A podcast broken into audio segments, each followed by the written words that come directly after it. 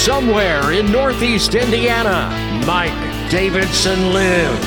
And now your host of the podcast, Mike Davidson. High, looked low, looked under and over. Still have not found him. Meanwhile, it sits in our living room naked. Hell yes, Mr. Rob Roop. Thank you very much. Me, Mike, the host of Mike Davidson Lives. It's the podcast. Thanks for downloading. Thanks for hanging out with me here for the next half hour. So glad you can make it. As uh, we're about a week away from Christmas, right in the thick of the holiday season, and uh, hopefully, hopefully you got some time off. And if you're working, hopefully uh, you're you're half-assing it in a little bit, and that's not a big deal because you know a lot of uh, businesses and industries kind of half-ass it, uh, getting closer and closer to Christmas and New Year's. Um, we got a half-ass Christmas tree. Uh, it's standing up in our living room. It's got the lights wrapped up. It's uh, all lit up, ready to go, but we cannot find the damn ornaments. Don't know what happened to them. We're hoping to God we didn't throw them away or recycle them. But I've been looking all over the place. All over the place. Have no idea what has happened to them. Uh, but it's, it's just been very frustrating for me. I, I don't think my wife really cares all that much. At least she doesn't let on. But I mean, there's it's one of those things where there's like some sentimental ornaments in there, and it, if if they are lost to the four winds, I'm going to be very very upset. Like you know, baby's first Christmas ornaments. I've got three of those babies, uh, six, four, and two. Uh, got some wedding related ornaments. It just you know just uh, tree should look like it means something, right?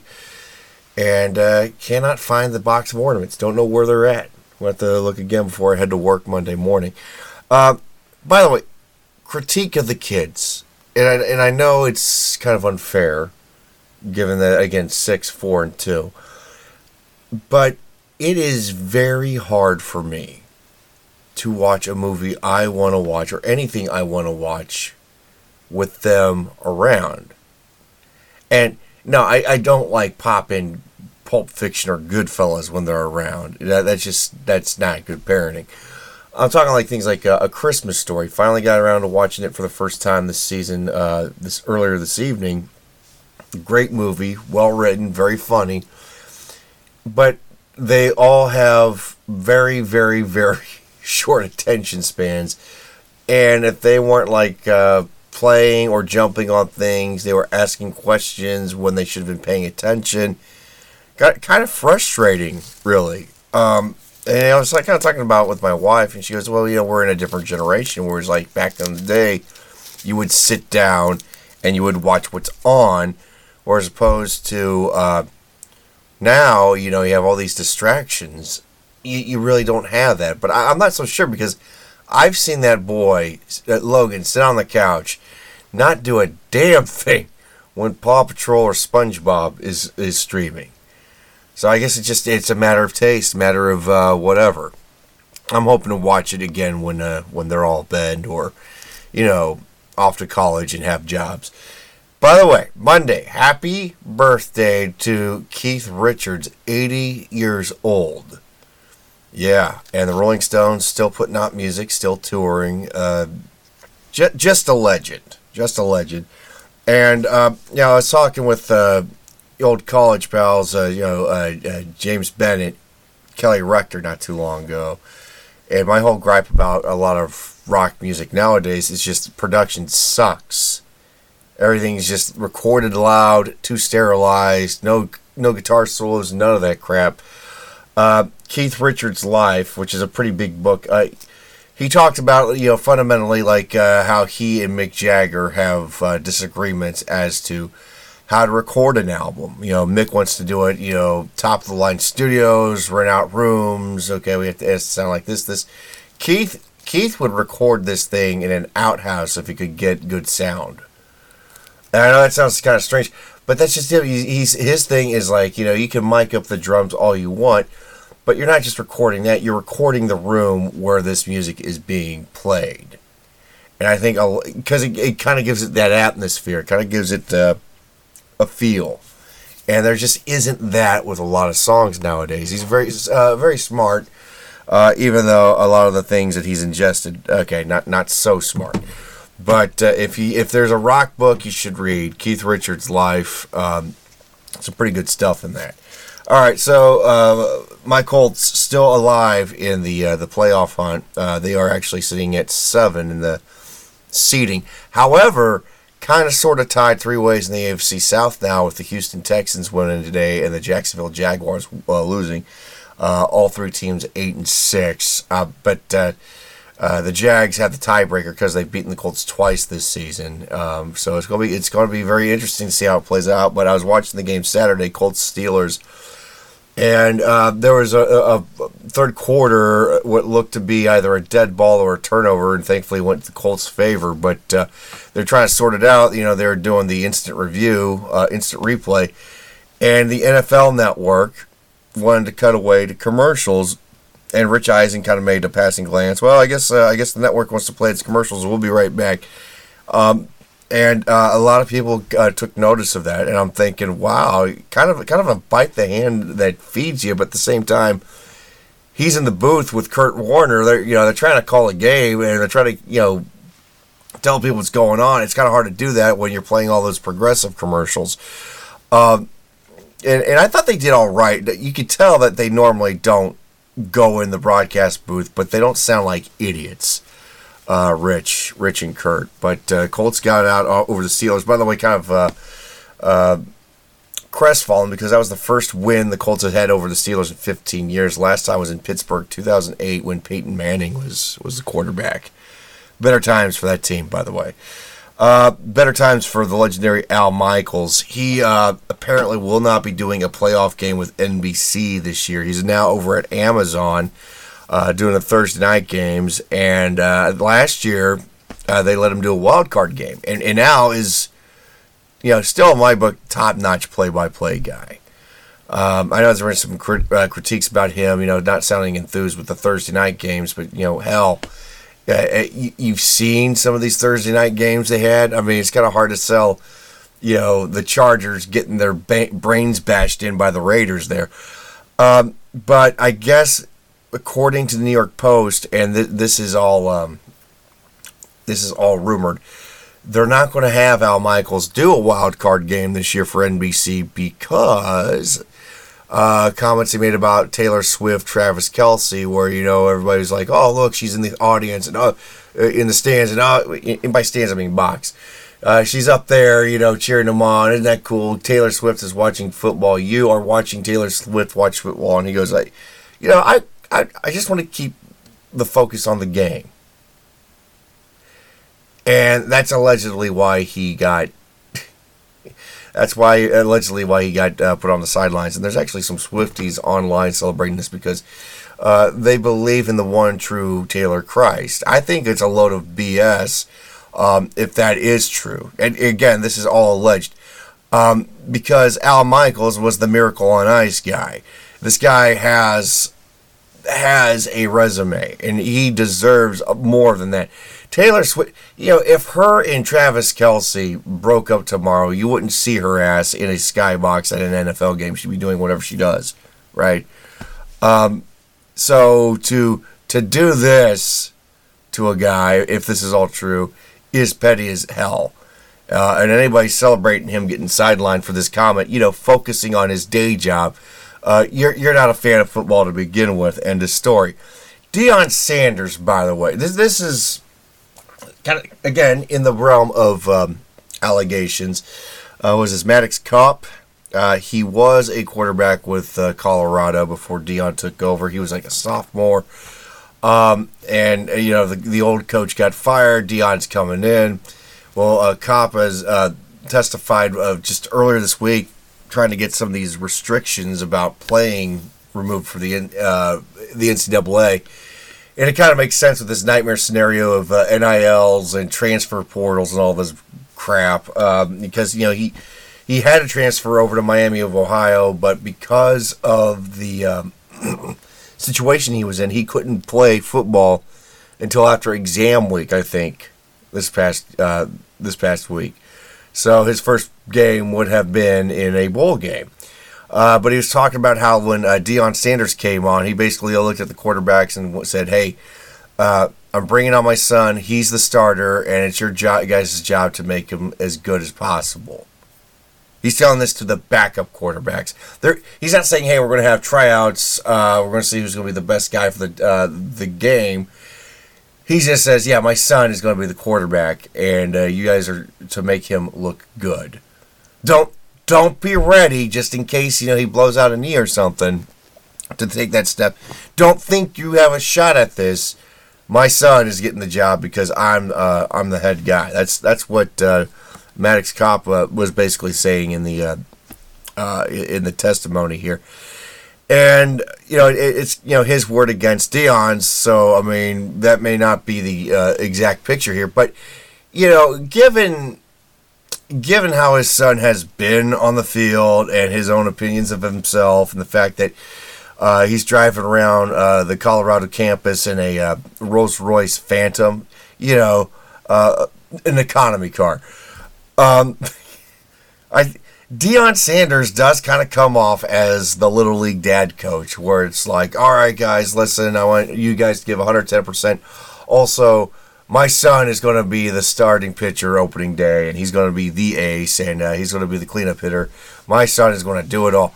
That's what this kind of feels like with uh, him putting his son in the quarterback slot here. Um, and it's kind of laughable now because uh, you know we're we're coming, we're coming. That's what Deion Sanders said uh, when he took over the program. Uh, they started out 3 0, and now they're like they they finished out four and eight. So um, that there might be something there with uh, with Maddox Kopp and his uh, his word against Deion, but. Yeah, it, it is kind of uh, it's kind of bad. Like if you're in that situation and you want to play someplace, you can't because of some rules. But then again, uh, the NCAA, in its quest for money, has made things so effing convoluted to begin with. Uh, yeah, I was a little downhearted uh, to see the uh, the great Andre Braugher pass away last week at the age of 61 again from uh, our lung cancer. Um, uh, David Simon, uh, noted author and of course was showrunner for Homicide: Life on the Streets, um, as well as The Wire uh, recently leaked that uh, Homicide could be streaming someplace on one of these platforms soon. They're trying to finalize a deal. Uh, what's held it up in limbo is uh, music rights, because uh, with streaming, with uh, even when with the box sets, DVDs, and everything, years ago when people were buying, you know, season five of Monk or whatever, you you couldn't use certain music because of ASCAP stuff artists want to get paid. Uh, but David Simon says it's looking more likely that this is going to happen in the near future. And for the, the Brooklyn Nine Nine fans uh, who saw Andre Braugher in a, uh, a, comedic role, I think you, if given the chance, you would just be blown away by uh, his performance as De- uh, Detective Frank Pembleton. Uh, I, if if it's on one of the um, streamers we have here in the house, I will definitely re-binge that, rewatch it. It was a great show. Uh, one thing that you're not going to see anytime soon is a uh, reboot of Everybody Loves Raymond. Ray Romano recently said, uh, you know, he was asked that question because you know Frasier's uh, got a reboot, and uh, you know a lot of shows, uh, you know that were you know big hits back in the '90s and early part of 2000s, they get a reboot or a reimagining or whatever. and he said that he wouldn't do it because you know Peter Boyle and Doris Roberts, who played his parents, are no longer with us and he said that uh, reboots are never as good as the originals. And he's right because I, it kind of goes back to this nostalgia trap culture we got about uh, how we look back at things we grew up with, how we loved those shows, how funny they were, how intense they were, whatever it is. And then the reboot happens and it, it's nothing like the original. It's you cannot capture lightning in a bottle twice not that way, anyway. You know, it, it looks like Ray Romano's got other things going on in his life, and you know, he, he he made some bank on that show. That was a big show for CBS. So he's moved on, uh, and um, one guy that's not moving on, uh, and, and, with good reason here, Christopher Nolan. Uh, as you know, he's um, he's been reluctant to join the the streaming circus these last few years. You know, oh, everybody's streaming. Everything you know, even in the pandemic when they were telling him everybody to stay home, not go to the movie theaters, and uh, Tenet took a hit because of that. you know, he held firm. He was like, you know, the best way to see movies is in the theater. And he recently said, with Oppenheimer coming out on Blu ray, hey, uh, you should own a copy of this DVD. You should own a copy, um, you know, and you can play it whenever you want. That's the beauty of owning a DVD. Whereas, you know, a streamer will say, well, you can stream this and a whole bunch of other things you won't look at if you pay a monthly subscription. Well, a lot of people took his uh, advice to heart and uh, Blu-ray 4K uh, uh DVDs, uh, the the Blu-rays anyway, they sold out, and I think this is like the first time it's happened for a movie in about a decade.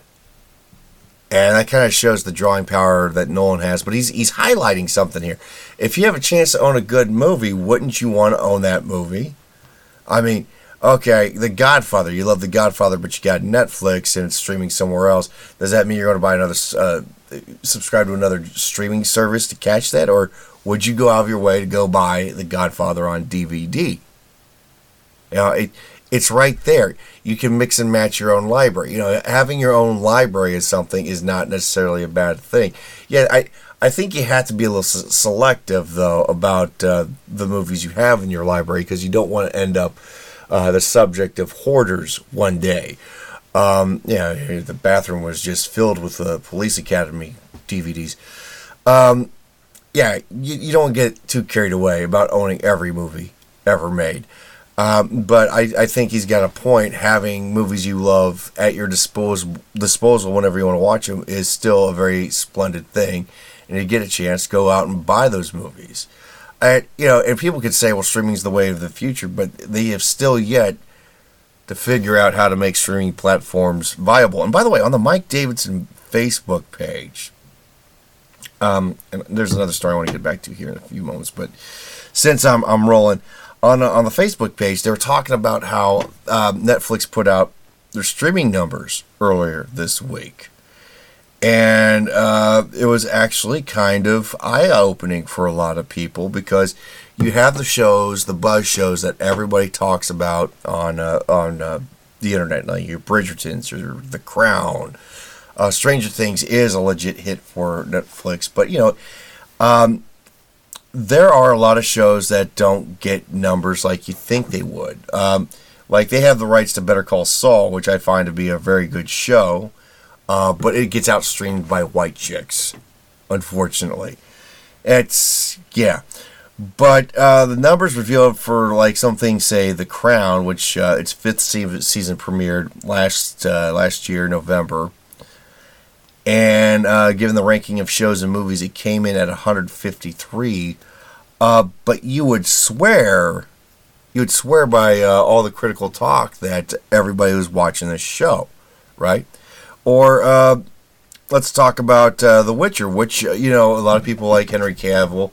I think see the previous the previous two seasons. First one came in at 165 as a ranking, 227 as a ranking, but the third season, which was uh, mostly Cavill-less, uh, yeah, Henry Cavill-less, uh, uh, did not top, crack the top 550.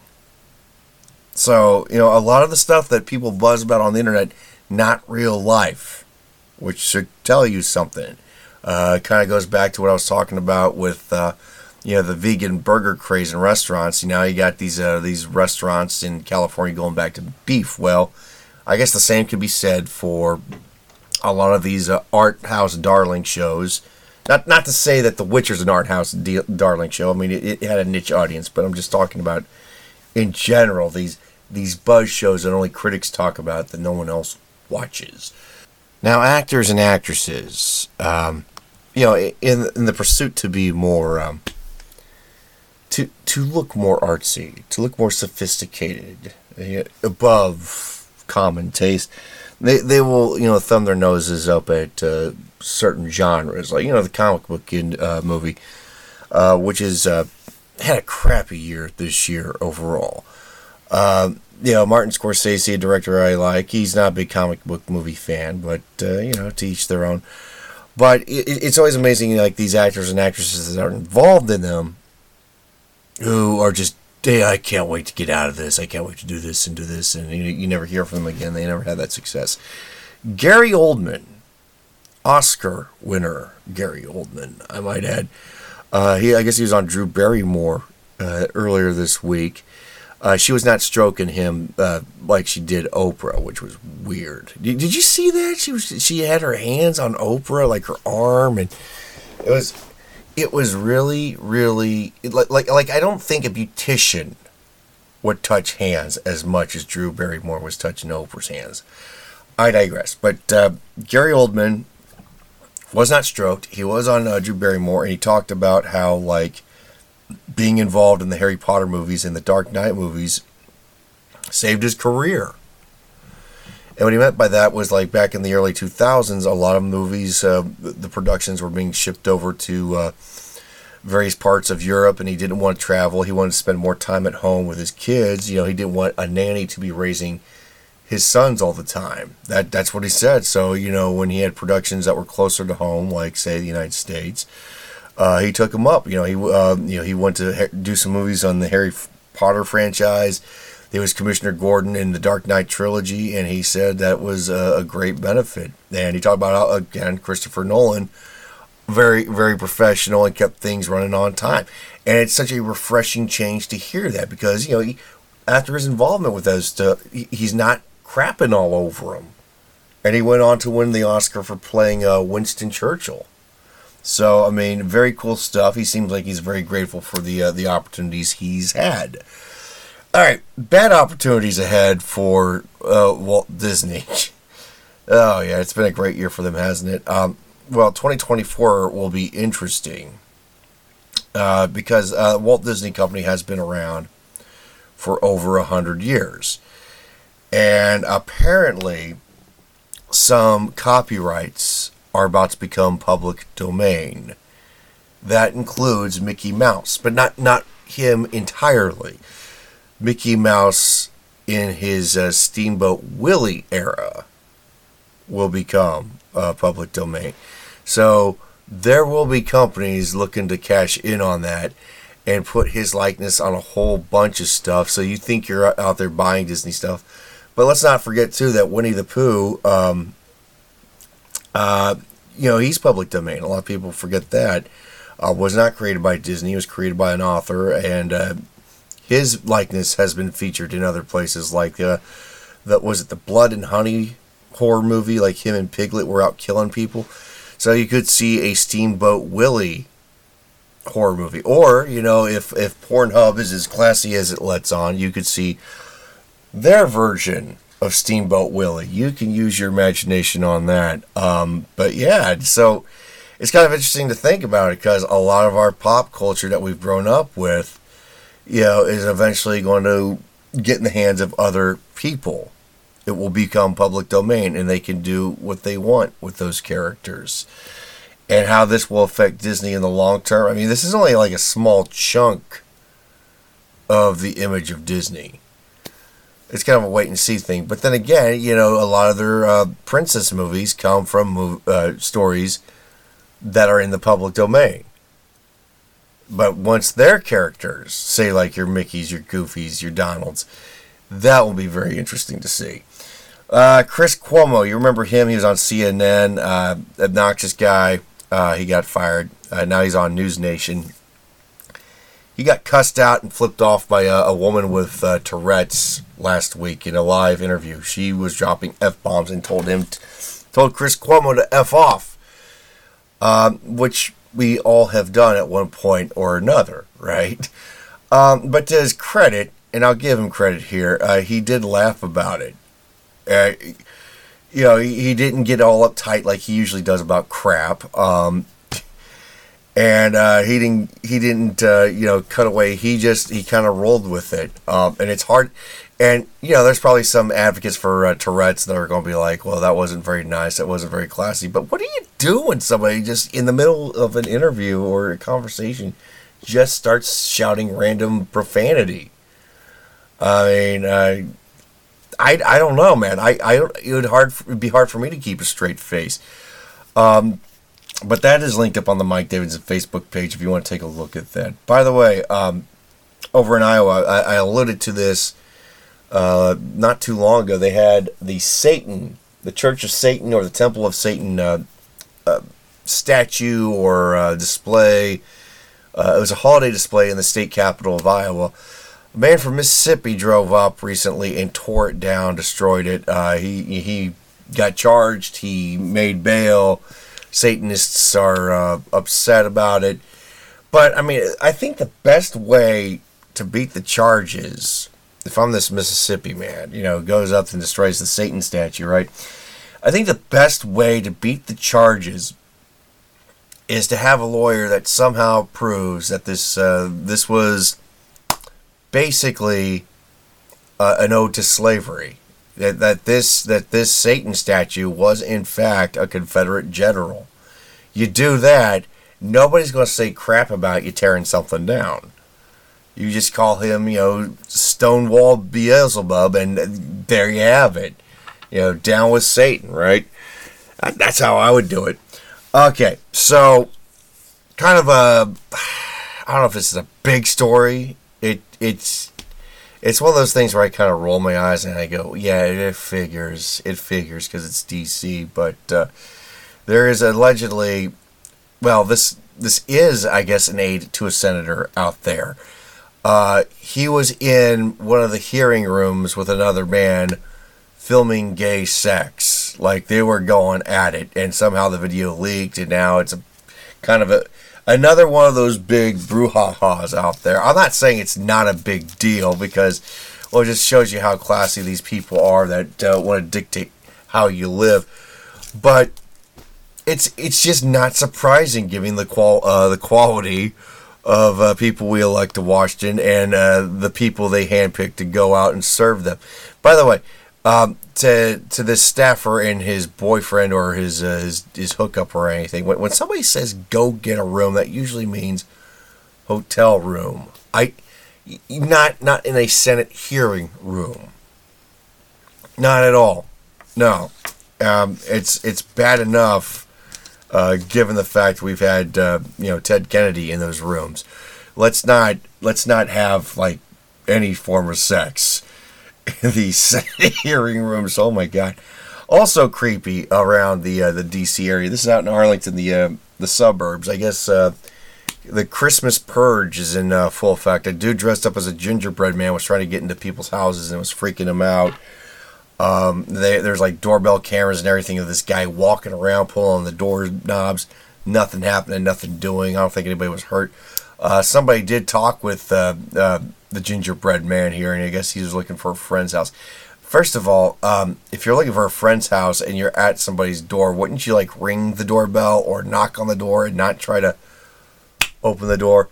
And you could tell that this is in suburban DC because if he did this out in the western part of Virginia, out in the mountains, uh, trying to get in somebody's house dressed as a, can- a gingerbread man, uh, dude would dude would have a bunch of buckshot in his chest. Uh, he, he'd be done.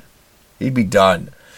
Uh, not sure what's going on there, other than uh, always always like your freaking doors. By the way, big seller for Costco this past quarter gold bars. Like they sold a whole bunch of these.